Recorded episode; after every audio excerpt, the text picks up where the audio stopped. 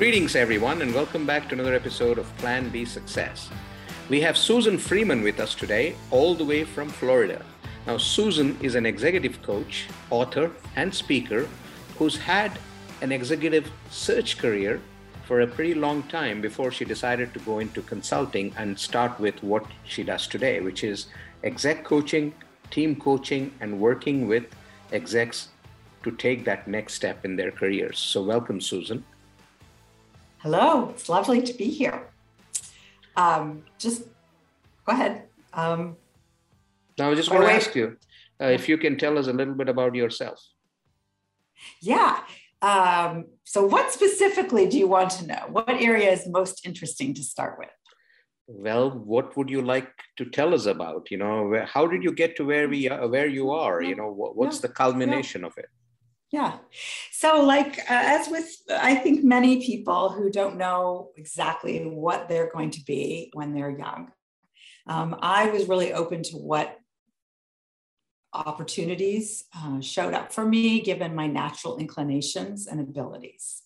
And so um, I, after college, I thought I wanted to do international business.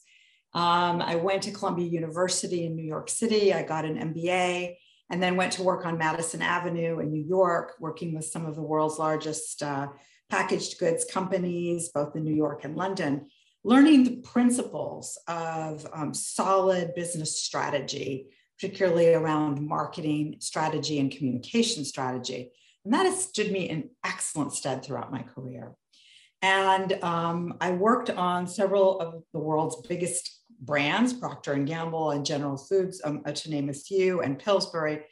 And after seven years there, my husband and I moved to Florida uh, where I was invited to become the founding executive director of a not for profit. I had done quite a bit of work um, volunteering in New York City, and this particular organization, um, they seemed to believe that I had good qualifications for. And um, I took this uh, organization, which was designed to increase business investment in the arts, uh, as part of a national affiliate founded by David Rockefeller in the 1960s we were the only Florida organization uh, in the state. So there were 11 of us in the United States uh, who were building these uh, sort of community infrastructure programs to increase business investment in the arts. And I helped build the one in, in Tampa.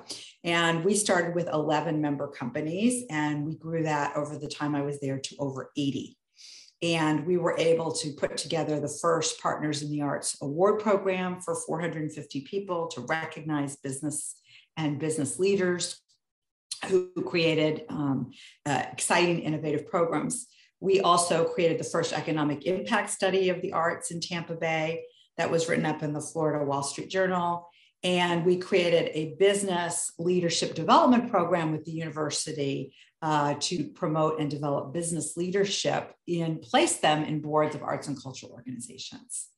So, as with any typical entrepreneur, at about seven years, I got a bit itchy because I realized I wasn't um, I wasn't a maintainer. You know, I was a builder. I'm a visionary. I'm able to manifest things out of nowhere and create the strategies and platforms and get them going. But I don't much like maintenance. So I learned that about myself as I look backwards. And so at about seven years, I got a bit itchy and I decided to sort of prune off the things that I loved best about the work I was doing and do it for myself. So I started my own consulting company and I was doing strategic planning, facilitation, um, offsites for organizations um, locally. And after a little bit of doing that on my own, I was recruited by a um, retained executive search firm who thought that I would be the ideal candidate to help them build out a company that they were creating.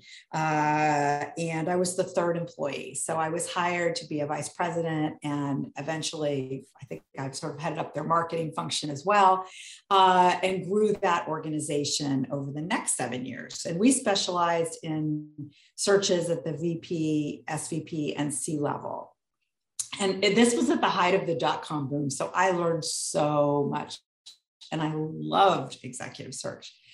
And then what happened at about year seven was I got a call from a headhunter in, in another state saying that they had me in mind for a position to be head of this particular enterprise in the state of Florida. And was I interested?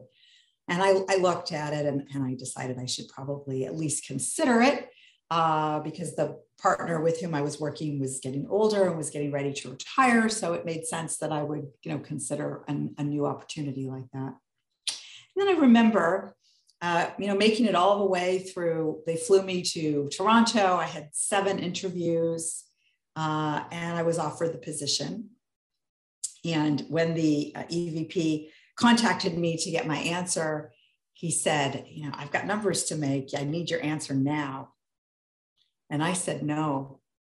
Mm. And that was the beginning of a really dark night of the soul because I turned down a job that was the next logical step in my career for quite a bit of, you know, of opportunity, compensation, et cetera. And I had no idea, Raj, what I was going to do, but I didn't want that. So then I had to figure it out. And I did. And so the process of figuring it out, I hired a coach. And that is when I learned that what I was really meant to be doing in this next stage, the next seven years, was um, to become an executive coach, which really was the culmination of all of my other experiences, uh, and you know, to create something unique um, uh, on you know on my own through that lens. That's so awesome. The story that you just said you know one of the things takeaways from there that i'd like to talk about is this learning about oneself you know mm. that that happens during living your life a lot of people think they can put a plan together cut a plan and then go and follow the plan that's not how it happens you know you you don't know a lot about yourself and you learn about it as you make as you take those incremental steps don't you agree on that? I do agree. And that has been my experience. And I think uh, with many entrepreneurs and um, builders of business, that is a typical path. I do, however, know that there are others who have known from the time they were young exactly what they wanted to be, and they cut on the dotted line and followed the steps. Mm-hmm. So I think the world does consist of, of different types of people, and we're, we're wired differently. Um, I am of the mind that um, my internal direction always made sense to me. If it didn't make sense to other people, I didn't really much care whether other people could make sense of my career moves. And at the time I was doing them, I loved every role that I've ever had. I never wanted to be anywhere other than where I was when I was there. But when I was done, I was done. I didn't always have a plan of where to go next. What I did know, though, is that a person who is curious and a learner and open and willing to try something new and, and different and explore possibilities and conversations with people can find their way. And by the time I discovered that I wanted to be a coach, it was it was probably six to 12 months of, I will say, absolute darkness for me. I mean, I was ashamed I was embarrassed. I mean, I was a vice president in an executive search firm, and I would go out and people would say, So, what are you doing? And I would look at them and say, I have no idea.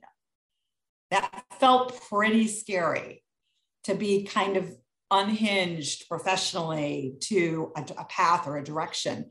And I remember just reaching out to people in my network and going out to breakfast and going out to lunches and going out to coffees and like asking them questions and reading books. And I remember one person in particular in a women's leadership network that I belong to. I, w- I went out to breakfast with her and I said, I really don't have any idea. Mm. And she said, I think you want to read this book by this professor at MIT. It's called Presence by, by Peter Senge. Mm-hmm. And she said, I just have a sense that you should read that book. So I got the book and I read it and I was like, that's what I want to do. And I knew that now I just had to figure out how to get myself from where I was to that. So things opened up because I was willing to go and put myself out there and be vulnerable. And I think that your listeners can really lean into that experience for themselves. Like, don't think that you have to have it all figured out. That's just not that's not the way it is for most people. So let me ask you this, you know, since you've been in the executive search space, you know, and and uh, you probably have a better idea, but then when there's a search going on, there's a job description put together, and the expectation is to find somebody who fits in this particular square, this set of skills. And this is true of any mid-level position or even probably exec level positions. Yeah. And when you when you're actually talking to probable candidates, what I have noticed and what my experience has been has been that you know exec recruiters are basically trying to fit you into that box which is a very difficult thing people come with a myriad a myriad number of skills people come with so much more than what uh, what's expected of the job and yet the the goal is to fit into that box. Uh, tell me from your perspective from an exec search perspective is that true or is that me misreading it? What do you think it is? Oh, I so appreciate the, the question. It's one of the biggest frustrations I had uh, that I still have in exec, you know, with, with, my clients who are looking to hire, you know, people that they need to bring in because there is this attachment to experience. Mm-hmm. And I think it's very dangerous. When I was in executive search, our unique selling proposition was that we recruited a talent by A, we mean people who are in the top 10% of all potential candidates for a role. Now, that doesn't mean that they checked all the boxes for experience. Many times I would invite my clients to consider candidates who didn't check all the boxes. And I would say to them, I know this person is a little bit sort of out of the ordinary. They don't check all the boxes that candidate A does, but candidate B is worth taking a look at. And here's why because this person has what you just described a myriad of other experiences that are valuable and interesting. And more importantly, they show up as an A talent. So it's more important that the person have raw talent and innate curiosity and be a quick learner than that they check every box on experience because many times people who do that are not A's. They're experienced and they're not A's. Mm-hmm. And those people will never deliver as much value for an employer as a talented person who has potentially skipped some steps but brings these other qualities to the to the work. You know, your experience during that time, what do you think was your biggest takeaway? What did you learn from your time during exec search and in terms of today, where you know work as we knew it is changing pretty rapidly, that too, with remote work and hybrid work and all that. What, what's your take on that? Uh, is that a good thing, a bad thing, neutral? What is it? Well, there's a lot of questions in there. Right. Uh, really, the issue of executive search and what were the what were my key takeaways? Let's talk, start with that one first. Um, first of all, I learned to look at every human being at the core, to, to really get to know my candidates well required a lot of time and deep conversational listening skills. So, paying attention to the human being and to what that individual human being has to offer that makes them distinctive and unique. Then, the second thing that I think many um, employers and interviewers don't do well is they do not have sophisticated recruiting practices. They lack the capacity to interview effectively. And that is the most important thing. They go for all the bells and whistles. Oh, do I like this person? Do we have good chemistry? Right?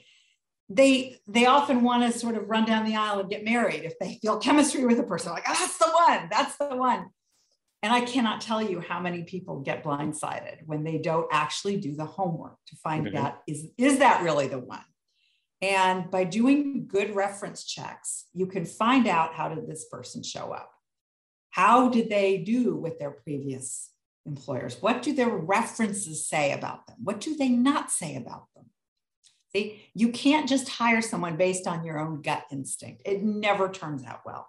And one, one of the things that I do for my executive clients now is uh, because so many of them have had challenges around recruiting, uh, I put together a presentation called The Seven Principles of Successful Recruiting to teach them the skills of how to do what only a few people in the executive search arena really know how to do well.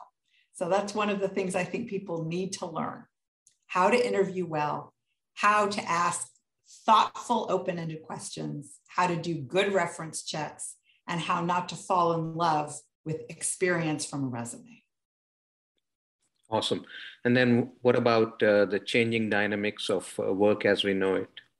Well, that's a whole new topic. Yeah. So the changing dynamics of work as, as we know it, I've been writing a lot about this lately. In fact, I had an article that was just pu- published last week in Thrive Global on the future of work and my top five things for the future of work. Uh, and you can see that if you go to uh, Thrive Global or if you go to either of my websites at susansfreeman.com or guruleaderwithin.com. I do predict that hybrid work is here to stay and that the workplace that will be able to win the war for talent is a workplace that is going to be humanistically focused. What do I mean by that? I mean that the old model of work where everybody has to be sitting in an office in a chair at a desk during the same hours with someone walking by and making sure that they're actually doing what they are hired to do. I think that those days are few and far between. Uh, I think that the uh, pandemic has weaned people off of that over reliance upon management by micromanagement, right? Now we're in the information age where we set OKRs, you know, we look at objectives and key results, we look at what are people responsible for producing, for accomplishing, for contributing, and we measure their output. We measure their results we don't measure the number of hours that they're working or where they're working from or when they're working, right? It's important that people be in the 21st century given the flexibility to manage the complexity of 21st century life, which doesn't lend itself to the era, the industrial era of the 19th century, which is when most of these workplace policies were instituted and we've outgrown them. And I think one of the blessings of the pandemic, and there have been so many misfortunate things that have happened, but there are some silver linings to the clouds of the pandemic. And one of them is, is that people are saying, This doesn't work for me. I want to create a different relationship to my work. I deserve to be productive, happy, and well as an employee.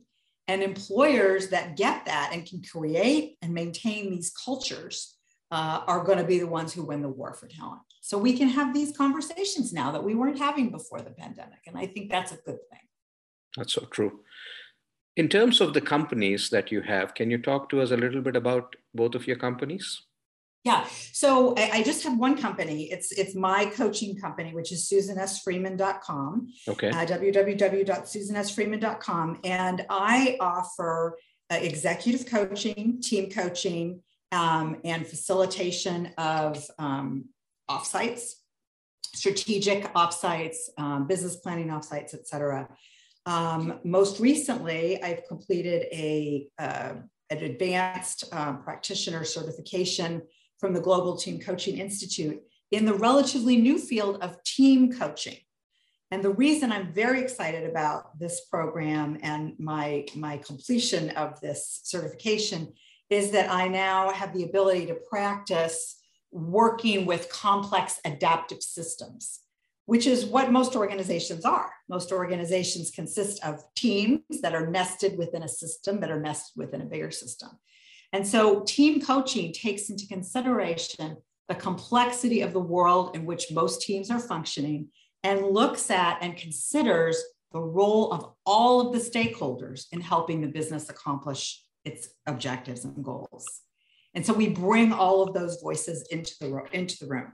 We also work with psychological safety, making sure that the teams have and maintain psychological safety and that they are able to collaborate and trust one another that allow them to create breakthrough innovative types of performance because they are functioning as a system that is aware of itself, not a system that is reactive and firefighting and infighting and backbiting and what we see so often, right?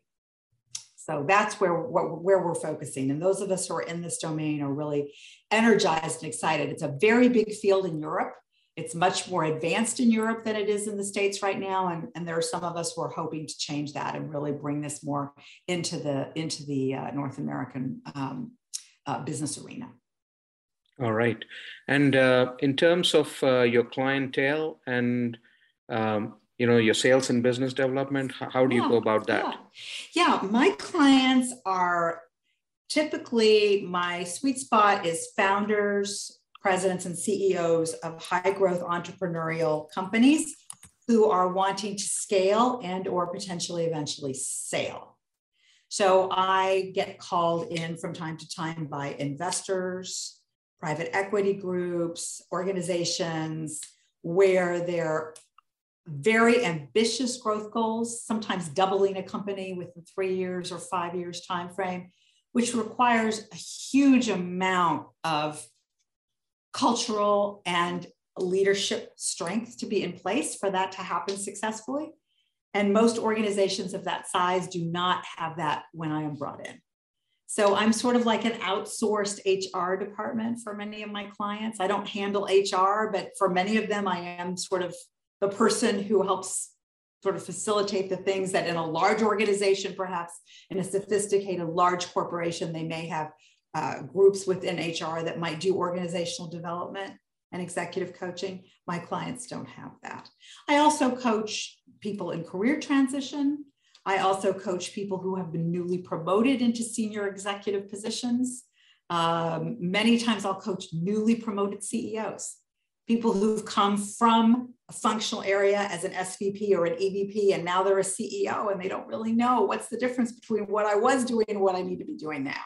Help me land on my feet, right? So that I can make the most of the first six to 12 months uh, in, in, my new role.